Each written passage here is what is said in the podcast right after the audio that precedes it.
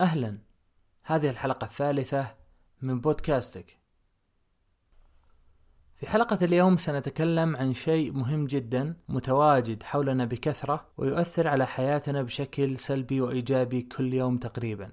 ألا وهو الشاشات اسأل نفسك كم شاشة تستخدم في اليوم تقريبا. إذا افترضنا أنك في المنزل الآن فسنجد أن هاتفك الذكي والتابلت وحاسبك المكتبي أو المحمول وتلفاز المنزل وساعتك الذكية أو الأسوار الرياضية التي في يدك جميعها شاشات. أضف إلى ذلك الشاشات المتواجدة في المكيفات التي تعطي درجة الحرارة والشاشات المتواجدة في ثلاجة المنزل أو الفرن أو حتى بعض المغاسل الذكية التي تحتوي مراياها على شاشة مخفية. انتقالا إلى السيارة سنجد أن في سيارتك هناك شاشات كثيرة جدا. من الشاشة الصغيرة التي يظهر فيها الساعة والتاريخ وأحيانا قنوات الراديو الموجودة أو حتى إذا كانت سيارتك من النوع الحديث التي تحتوي على شاشة ملاحة أو شاشة عدادات سرعة بدلا من الميتر الأنالوج المشهور. إضافة إلى أن بعض السيارات تقدم شاشات ترفيهية في الخلف للركاب. وكلما زادت فخامة وحداثة سيارتك سنجد أن الكثير والكثير من الشاشات تضاف إلى السيارة. بعد هذه المقدمة البسيطة يمكن أن تقيس عدد الشاشات الموجودة في حياتنا كل يوم في المطارات في المستشفيات في الشركات في المطاعم والمتاجر سواء عند المحاسبة أو أثناء مشاهدتك للعروض والمنتجات في الشوارع أثناء انتظارك لإشارة المرور هناك لوحات إعلانية أيضا عبارة عن شاشات في المدارس والجامعات أثناء الدورات أو الشرح حتى مندوبين التوصيل الخاصين بالطلبات سنجد أن أكثرهم يملك شاشة صغيرة في الجهاز الخاص بتوثيق استلام الطلب. وبسبب هذا العدد الهائل من الشاشات التي تستخدم من قبلنا كل يوم والتي تؤثر على حياتنا ايجابا أو سلبا قررت أني أصنع حلقة خاصة بالشاشات وأنواعها والفروقات بينها وميزات وعيوب كل واحد منها. فبسم الله نبدأ. في البداية سنذكر الخمس أنواع رئيسية من الشاشات وبعدها سنتحدث عن كل نوع بالتفصيل بإذن الله. الأنواع الخمسة هي أولا شاشات ال LCD النوع الثاني هو شاشات ال LED النوع الثالث شاشات البلازما النوع الرابع شاشات ال OLED النوع الخامس والأخير هو شاشات ال QLED نبدأ بالنوع الأول وأكثرها شهرة وتفصيل المسمى LCD أو Liquid Crystal Display. هذا النوع يحتوي على طبقات عدة. هناك طبقة لإمداد الضوء وما يسمى بال backlight أو الإضاءة الخلفية حيث تكون هناك إضاءة من نوع fluorescent تضيء اللوحة الأم التي تحتوي على البكسلات الملونة باللون الأخضر والأزرق والأحمر. ففعليا بدون وجود ال backlight أو اللوحة الخلفية للإضاءة لن تتمكن كمشاهد للتلفاز من مشاهدة الصورة فلن يتمكن ضوء البكسل من الوصول إلى الشاشة النهائية التي تشاهدها. في الحقيقة هناك أربع أنواع رئيسية من شاشات ال LCD أولها وأقدمها هو TFT أو Thin Film Transistor. هذا النوع انتشر كثيرا في أول انتشار الشاشات وذلك بسبب أنه رخيص التصنيع إضافة إلى أنه يمكن أن يصنع بعدة أحجام مختلفة سواء لأجهزة التلفاز أو الهواتف أو غيرها. ومما يعيب هذا النوع من الشاشات هو ضعف مستوى التباين للألوان إضافة إلى رداءة زوايا الرؤية خاصة في الإضاءة القوية. النوع الثاني من شاشات ال LCD هو ال IPS أو In Plane Switching. وهذا النوع يتميز عن ال TFT بأنه يقدم زوايا رؤية ممتازة وألوان زاهية ومع ذلك فإنها لا تقدم دعم عالي للاعبين حيث أن معدل التحديث أو ال refresh rate الذي يقاس بالهرتز غالبا لا يتجاوز 60 هرتز كما أن وقت الاستجابة والذي يسمى Response Time ويقاس بال millisecond أو الملي ثانية غالبا لا ينزل عن 4 millisecond والذي لا يعد رقم هائل بالنسبة للاعبين. انتقالا للحديث عن النوع الثاني من شاشات ال LCD والذي يسمى TN أو Twisted Pneumatic. هذا النوع يعد مميز جدا للاعبين حيث أنه يملك معدل تحديث أو ريفرش ريت عالي جدا ويملك وقت استجابة أو Response Time قليل جدا. كما أن تكلفة هذا النوع تعد منخفضة نسبيا ولكن يعيب هذا النوع ثلاث نقاط رئيسية هو ضعف جودة الألوان إضافة إلى رداءة زوايا الرؤية وأخيرا عدم دعم ال HDR أو ال High Dynamic Range. أما عن النوع الرابع والأخير من شاشات ال LCD فيسمى ال VA أو ال Vertical Alignment. وهذا النوع يجمع بين ال TN وال IPS حيث أنه يملك ألوان زاهية وممتازة وزوايا رؤية رائعة وواضحة فيما أنه يملك refresh rate أو معدل تحديث عالي يصل إلى 144 هرتز وأيضا وقت استجابة ممتاز يصل إلى 1 millisecond وهذه الأرقام تعد رائعة للاعبين. ولكن من المشاكل في هذا النوع هو مشكلة تسمى ال backlight bleeding أو نزيف الإضاءة الخلفية حيث يلاحظ المستخدم نقاط إضاءة واضحة على أطراف الشاشة وخاصة عند ظهور اللون الأسود. والآن ننتقل للحديث عن النوع الثاني من الشاشات والذي يسمى LED أو Light Emitting Diode. وهذا النوع يعد شبيه جدا بالنوع الذي شرحناه للتو LCD ولكن يختلف عنه في نقطة رئيسية واحدة وهي ال backlight أو الإضاءة الخلفية. حيث يملك ال LCD نوع إضاءة خلفية يسمى cathode backlight أو إضاءة fluorescent فيما يملك ال LED نوع إضاءة خلفية من نوع LED أو LED وهذا ما يعطيه أفضلية على ال LCD في صرفه القليل الطاقة وأنه يمكن تصنيعه بسمك أقل إضافة إلى تميزه بميزة تسمى ال micro dimming وهي خفض الإضاءة إلى مستويات قليلة جدا لإظهار اللون الأسود بألوان حقيقية أكثر. ننتقل للحديث عن النوع الثالث من الشاشات معنا اليوم وهو البلازما. تتميز شاشات البلازما عن ال LCD وال LED في أنها لا تملك لوحة إضاءة خلفية أو backlight حيث يتم توليد الإضاءة من نفس البكسلات الموجودة في الشاشة مما يجعل ظهور اللون الأسود رائع جدا وعميق. أضف إلى ذلك أن سرعة الاستجابة في شاشات البلازما تعد رائعة جدا وسريعة. ولكن ما سبب انقراض هذا النوع من الشاشات من حولنا تقريبا هما سببان رئيسيان السبب الأول هو لزوم وضع هذه الشاشة داخل غرفة مظلمة جدا للتمتع بألوان رائعة حيث أنه في حالة وضع الشاشة في إضاءة نهارية لن تتمكن من رؤية الألوان بجودة ممتازة. السبب الثاني هو وجود طبقة زجاجية أمام شاشة البلازما مما يتسبب بظاهرة تسمى glare أو التوهج والتي لا تعطي راحة أثناء المشاهدة. ننتقل للحديث عن النوع المفضل بالنسبة لي على الأقل وهو ال OLED أو Organic Light Emitting Diode. وهذا النوع يعد الأكثر استخداما في الهواتف الرائدة في عالمنا اليوم. كما يتواجد على عدد كبير من أجهزة التلفاز غالية الثمن. يتميز هذا النوع عن شاشات ال LCD وال LED بأنه لا يملك إضاءة خلفية أو back light حيث يتم توليد الإضاءة من نفس ال pixels. وفي حالة عدم إضاءة البكسل سيتم وضع لون أسود حقيقي deep black مكان البكسل وبالتالي فإن هذا النوع يملك أفضل توليد للون الأسود عن كل الشاشات الباقية. كما أنه يتميز بعدة ميزات أخرى مثل معدل التحديث الممتاز حيث تصل معدلات التحديث إلى 120 هرتز مثل هاتف Asus ROG Phone 2 ووقت استجابة ممتاز وأيضا توفيره العالي للطاقة حيث يتم إطفاء البكسل في حالة توليد اللون الأسود. كما يعد هذا النوع من الشاشات من أفضل الشاشات توليدا للألوان. إضافة أنه يأتي بسمك نحيل جدا إلى درجة أن هناك أجهزة تلفاز من نوع OLED تأتي بسماكة تكاد أن تكون غير ملاحظة على الجدار. وبما أن هذا النوع من الشاشات يعد من أفضل أنواع الشاشات إن لم يكن أفضلها في وقتنا الحالي فإنه يملك أسعار عالية جدا وعدد مصنعين قليلين حيث تنفرد كل من سامسونج وإل جي وبي أو إي الصينية بتصنيع هذا النوع من الشاشات حاليا.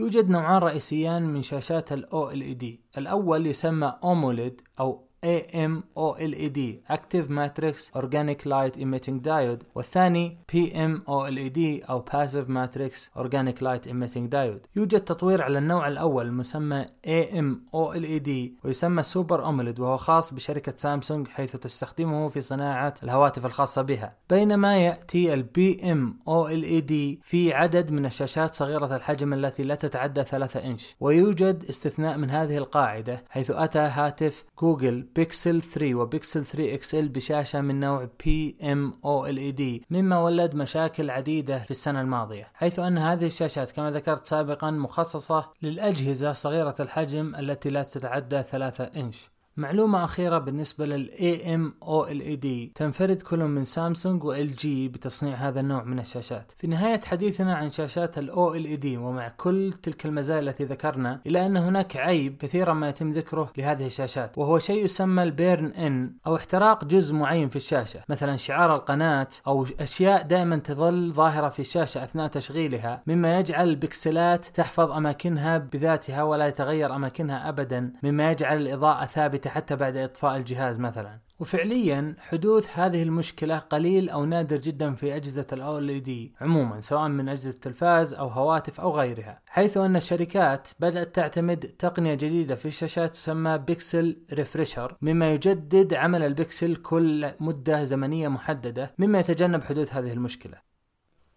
وأخيرا ننتقل للحديث عن النوع الخامس من الشاشات معنا اليوم اللي هو ال QLED أو Quantum Dot Light Emitting Diode. هذا النوع هو نوع حصري من الشاشات تملكه شركة سامسونج وغالبا ما تضعه على أجهزة التلفاز الخاصة بها. حيث يعمل بآلية قريبة جدا لل LCD وال LED ولكن مع اختلافات جوهرية. الاختلاف الجوهري هو في وجود طبقة أمام ال back light أو الإضاءة الخلفية مكونة من ثلاث ألوان رئيسية اللي هو الأحمر والأزرق والأخضر. تشع الألوان بشكل أعلى من المعتاد إلى الشاشة الرئيسية المكونة من ال pixels. فبالتالي نجد أن شاشات ال QLED تتفوق على كثير من الشاشات الأخرى في توليد الألوان بشكل عام ما عدا اللون الأسود التي تتفوق في شاشات ال OLED كما ذكرنا سابقا. وأيضا من النقاط التي تتفوق فيها شاشات ال QLED على ال OLED هي نقطة السعر حيث نجد أغلب شاشات ال QLED أرخص من شاشات ال OLED من نفس الحجم. كما تتفوق شاشات ال QLED مقارنة بال OLED في العمر الافتراضي حيث تملك ال QLED عمر أطول من ال OLED بشكل عام. هذا كان نهاية الشرح بالنسبة للشاشات وأنواعها. وأرجو أنكم استفدتوا واستمتعتوا. ولكن قبل أن نختم وننتقل للأخبار أردت أن أعرف مصطلحين تم ذكرهما في هذه الحلقة. ربما يخفيان على البعض. المصطلح الأول هو معدل التحديث أو ال refresh rate والذي يقاس بالهيرتز ما معنى معدل التحديث؟ هو كم من مرة تستطيع الشاشة أن تجدد من نفسها كل ثانية وهذا يعتمد على عدة أشياء مثل كرت الشاشة ونوع الشاشة وأيضا دعم اللعبة نفسها. المصطلح الثاني هو وقت الاستجابة أو ال response time والذي يقاس بال millisecond أو ملي ثانية. ما هو وقت الاستجابة؟ هو سرعة تجاوب تغير ألوان ال pixels مع ما يجري في اللعبة فأحيانا تتأخر الصورة على الحدث الذي يحدث فعليا. هنا نكون انتهينا من شرح أنواع الشاشات وتفاصيلها والآن ننتقل لفقرة الأخبار الأسبوعية. الخبر الأول معنا اليوم هو أن إنستغرام تبدأ باختبار إخفاء عدد الإعجابات أو ال like في أمريكا. وبيمتد هذا الشيء طبعا للدول الأخرى مستقبلا بس عجزت أفهم أنا مغزى الشركة آه، أو هدف الشركة من هذه الخطوة بالضبط. آه، ممكن يكون الهدف مثلا آه، محاربة اللايكات الوهمية أو غيره من الأشياء ما أدري بالضبط. الخبر الثاني هو تسريب على شكل خبر تسريب مؤكد جدا من عدة مسربين في تويتر. أكد أنه Galaxy S11 اللي بيجي بداية السنة من سامسونج بيكون هناك ثلاث أحجام منه. الحجم الأول والأصغر 6.4 إنش والمتوسط الحجم 6.7 وكبير الحجم 6.9 الفئتين الأصغر بتأتي بنسختين 5G و LTE والنسخة الكبرى اللي هي 6.9 بتكون فقط ب 5G كل النسخ بتكون بشاشة منحنية الأطراف ما في شاشة فلات أو بدون انحناء والوقت المتوقع للإعلان هو نهايات شهر فبراير. الخبر الثالث معنا اليوم هو إن سامسونج أعادت طرح هاتفها القابل للطي اللي هو Galaxy Fold بالصين وانتهت الكمية الموجودة هناك في غضون خمس دقائق طبعا. آه طبعا سعر الهاتف عالي 2000 دولار وخمس دقائق وانتهت الكمية تدرك إن القوة الشرائية في الصين جدا جدا ضخمة ولا تقارن أبد بالقوة الشرائية في الخليج أو غيرها من المناطق مثلا آه، أبسط مثال على ذلك أيضا أو داعم للنقطة هذه هو وجود كثير من الشركات الصينية اللي آه، ماشي سوقه وقوية اقتصاديا مع أنها غير متواجدة في مناطق كثير من العالم أبسط مثال مثلا فيفو وأوبو وشاومي. وحتى هواوي لما منعتها جوجل من خدمة جوجل مؤخرا في ال Mate 30 Pro وال Mate 30 باعت بشكل جيد في الصين وحققت أرباح ممتازة. الخبر الرابع معنا هو من شركة Fossil. تصنع طبعا ساعات وجلديات وكثير من الأشياء وشنط وعدة أشياء ثانية. آه، أعلنت عن ساعة ذكية هجينة أنا تسمى hybrid smart watch طبعا. آه، الساعة هذه تعمل بالحبر الإلكتروني اللي مثل اللي في أجهزة ال Kindle. مما يجعل طبعا بطارية الساعة تدوم تقريبا حول أسبوعين وتشحن الساعة من صفر المية في أقل من ساعة. شخصيا أعتبر هذا النوع من الساعات ممتاز جدا ويحقق أغلب الميزات أو الأشياء التي يطلبها المستخدم اللي يملك ساعة مثلا ذكية، لأنه يقدم لك تنبيهات سواء من تطبيقات، رسائل، آه، مكالمات وحتى نبضات القلب والموقع وغيره ولكن بشاشة أبيض وأسود آه، ويعطيك أفضلية على مستوى البطارية لمدة أسبوعين ما تشحن الساعة. في المقابل إذا شريت ساعة ذكية غالبا ما تدوم معك أكثر من ثلاث أيام في أفضل الأحوال وذلك بسبب إن الشاشة نفسها تصرف بطارية عالية آه، توليد الألوان وتوليد الأضاءة يختلف من ساعة ساعه طبعا والتقنية نفسها. الخبر الخامس معنا هو إنه في مستندات كثيرة جدا تم تسريبها على شركة فيسبوك كشفت بأن الشركة تسرب معلومات المستخدمين إلى شركات موالية لها بحيث إنه إذا كان في شركة موالية لفيسبوك مثلا ففيسبوك تشارك معهم المعلومات الخاصة بالمستخدمين أما في حالة وجود شركة مثلا منافسة للفيسبوك ففيسبوك لن تعطي هذه الشركة أي معلومات عن المستخدمين. وهذا الأمر بحد ذاته أعتقد إنه جدا سيء للمستخدم وحقوق المستخدم لأني أنا كمستخدم مثلا للهاتف وعندي تطبيق فيسبوك أو إنستغرام أو غيره أذنت للتطبيق باذونات محددة أو permission معينات فبالتالي الشركة الآن تملك حق أخذ المعلومة هذه لتطبيقها اللي مسمى مثلا فيسبوك بينما ما يحق لنا مثلا تشارك المعلومات هذه مع تطبيقات أخرى أنا ما سمحت انها تشارك المعلومات معها. الخبر السادس والأخير معنا اليوم هو خبر جميل جدا. آه نجحت مجموعة صيدليات CVS الأمريكية بتوصيل أول وصفة دوائية بواسطة الطائرة بدون طياره درون. طبعا آه CVS هي آه صيدليات مشهورة جدا في أمريكا. آه الفكرة إنه ياخذ الصيدلي الدواء ويحطه في الطائرة بدون طيارة والدرون. مباشرة تكون مزودة الطائرة بالمعلومات اللي هو عنوان البيت اللي توصل له وتطير مباشرة توصل إلى فناء البيت ويطلع تصل رسالة للمستخدم أو العميل ويطلع آه وياخذ آه الدواء من الطائرة وترجع إلى الصيدلية مرة أخرى. الفكرة جميلة وسهلة التطبيق آه، وتفيد الكثير الكثير من الجوانب سواء يعني جوانب صحية وحكومية أو حتى على الناحية التجارية لأن شركة UPS اللي هي المالكة للدرون هذه آه، أخذت تصريح من الحكومة الأمريكية قبل شهر تقريبا في أن تستخدم الطائرات بدون طيار للأغراض التجارية في أمريكا كلها. فأتمنى أنه في العالم العربي وفي الخليج تحديدا تطور عندنا الشيء هذا ونقدر آه، تقدر طبعا الحكومات أو المستشفيات أو المدارس المدارس أو غيره من الجهات أو حتى الشركات الخاصة من استخدام الدرون آه، بشكل إيجابي وبشكل قد يحفظ أحيانا أرواح أو يفيد ناس آه، أو غيره من الأشياء.